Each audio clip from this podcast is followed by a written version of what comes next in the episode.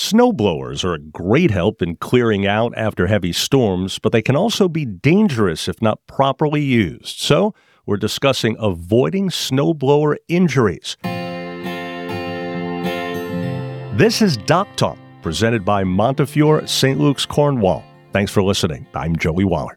Our guest is Dr. Gina Del Savio, an orthopedic surgeon and chief medical officer at St. Luke's Cornwall. Dr. Del Savio, thanks for joining us. Thank you for having me today. So, first, in a nutshell, how common are snowblower injuries in the first place? Well, unfortunately, they're a lot more common than you might think, especially during heavy, heavy snows when the chutes tend to get clogged and people get frustrated and do silly things. And so it seems men get these injuries far more than women for the simple reason that the guys are usually the ones doing the snow blowing. But I would think that's all the more reason for the ladies out there to also take safety precautions just in case they give it a shot, yes? Absolutely. Again, most of these injuries happen because of fatigue and mindless carelessness rather than people doing a deliberately stupid thing. Snowblowing is exhausting. You're out in the cold air. Your hands are cold. Your feet are cold. It's not a task that anybody really relishes is doing. And you're using an incredibly powerful machine, which has a lot of danger points. So let's get into some details here, starting with the fact that there are a handful of different types of snowblower injuries that are most common. What would those be? So, most commonly, what happens is someone is using the machine, the chute gets clogged, and they put their hand on a brake, and then they reach forward and with their other hand try to just sweep the snow superficially off of the chute. What happens is someone will hold the brake and lean forward and try to sweep the snow off the top of the chute so that the snow can go in or come out. And unfortunately, their hand can get sucked in. And from what I understand, I've never used a snowblower myself. There are times when, depending upon the machine, of course, you can think it's off, but those blades are still moving and hence an injury. Right. And it's not just that they're still moving, it's that there's a kickback. So even if you've done all the right things, you've brought the machine to the halt, you've put the brake on, and nothing seems to be spinning, well, the reason it's not spinning is because something is jammed in it. And as soon as you unjam the thing, well, guess what? The blades pop. And that's when your hand can get caught as well. So, rule number one before we go any further is then obviously never stick your hand in there for any reason, right? And actually, if you need to unclog that thing, you should be using a stick or something else, anything but your hand, right? Absolutely. You know, a lot of the newer snow blowers, because these are common injuries, as you indicated, now do include a device that you're supposed to be able to carry with you. But an old broom handle, an old rake handle, or a simple stick will absolutely do the trick. And the answer is don't stick the stick in so far that your hand is now in the way again. So again, just being mindful, even when using those tools, that those tools can get caught up in the blades and again jerk your hand forward or twist your hand or wrist which is a different kind of injury as well. So when you're using the stick to clean out, don't forget that the stick itself can get struck by the blade. And when that happens, that can actually cause the, the stick to jerk very vigorously and cause a hand or wrist injury, which is different than sticking your hand into the blade, but can still cause a lot of damage. Great point. So now it's also important to clear the surrounding area you're working on of any debris, right? Like branches, etc., because the machine could also blow stuff toward you and that could cause a different kind of injury. Exactly. When you are using these machines, the whole point of it is to throw the snow. And of course, it's going to throw whatever the heck is in there along with the snow, whether that's rock, glass, toys, etc.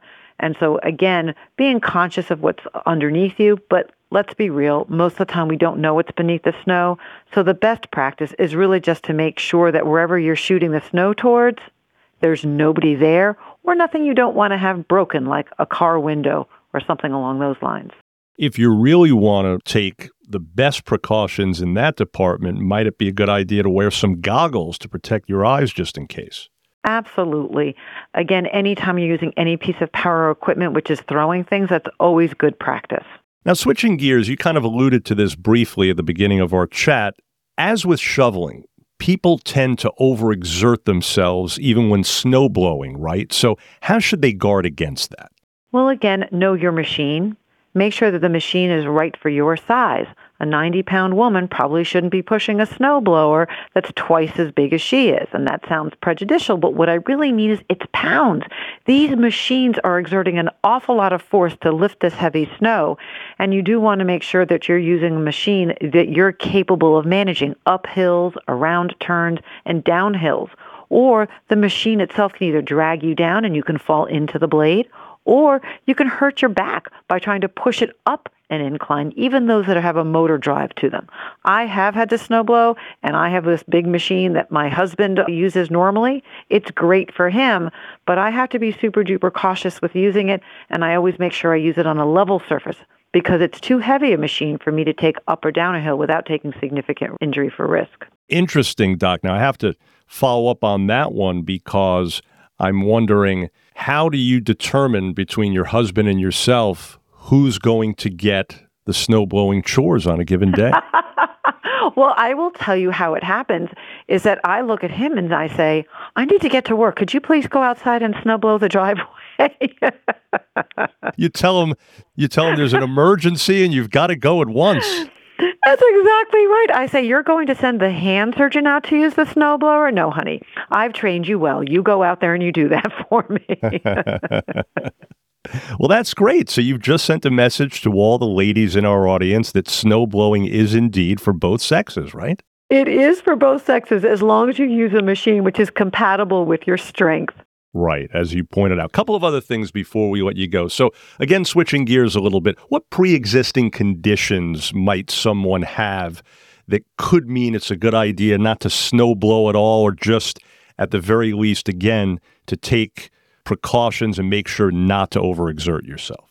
Always remember the other factors. The super duper cold temperatures can aggravate anybody with a lung condition, and especially in our post COVID world, be aware of your own capacity and your breathing capabilities.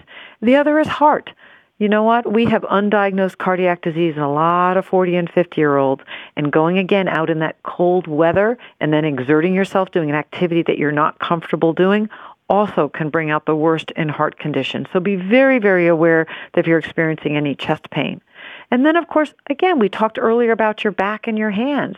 If you have some other physical impediment, find perhaps another way, whether it's to use a snowplow or to get someone else to snowplow or to even to shovel one handed. But again, being conscious that a snowblower is a very, very powerful piece of machinery and it can take over.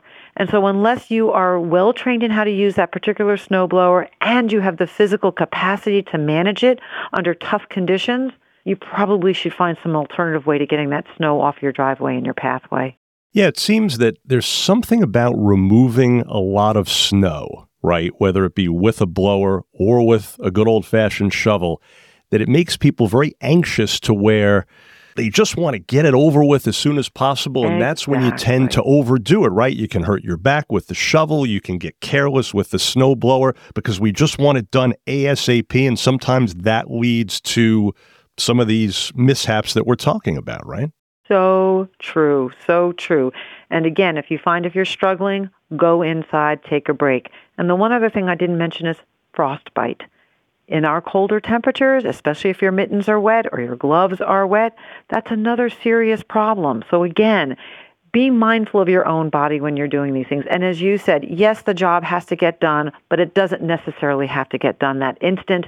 Usually you can go in, afford yourself a break, go to the bathroom, get some warm cup of tea, warm up your hand, rest your back, and then go back outside and either get somebody else to do it for you or then do it in separate in small bites rather than trying to do it all at one bite. Yeah, I know I've found when we in my area get a really heavy snowstorm where it's going to be like an hour or more cleanup when you're doing it all by yourself, there's no shame in taking that break and going inside and taking a breather, going to the bathroom, maybe just warming up for a few minutes. And that can kind of give you a, little second wind to where you're like, okay, I'm halfway done, just one more trip out there and I'm finished. You don't have to be a hero, right? Great advice. Great advice. And I didn't even go to medical school. How about that? what a team we are, Doc. Exactly. Well, folks, we trust you're now more familiar with avoiding snowblower injuries. Again, they can happen when you least expect it. Dr. Gina Del Savio. A pleasure. Thanks so much again. Thank you. Have a great day. You too. And for more information, please do visit MontefioreSLC.org. Again, MontefioreSLC.org. If you found this podcast helpful, please share it on your social media. And thanks again for listening to Doc Talk, presented by Montefiore St. Luke's Cornwall. Hoping your health is good health. I'm Joey Waller.